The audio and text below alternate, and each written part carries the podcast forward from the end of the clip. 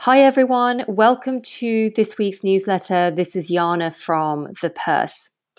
On Monday, global markets hit a record high as Moderna announced that its vaccine was 94.5% effective.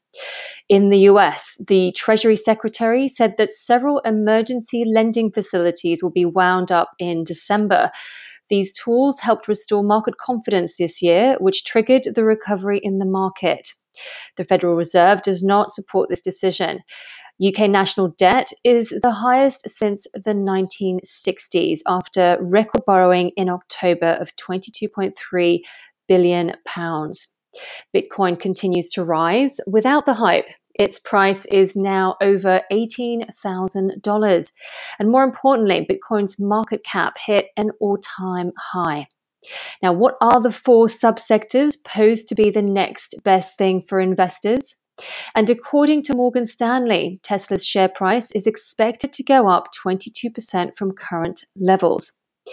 Divorce rates are on the rise, and how should you protect your assets? In the Have You Seen This section, read about why many women are ill prepared for the pandemic's financial challenges. And it was Equal Pay Day on Friday for the UK, the day that women, in effect, stopped being paid because of the gender pay gap.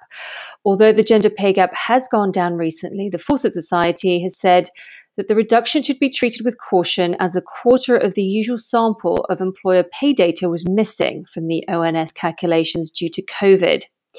And we're tracking UK tech startup called Flown, founded by Alicia Navarro. It is an online platform that will match knowledge workers with inspiring properties. They have just closed $1.5 million pre seed investment round from several high profile angels and entrepreneurs. Stay safe, everyone. Look after yourselves, and I look forward to catching up with you all again next week. Bye for now.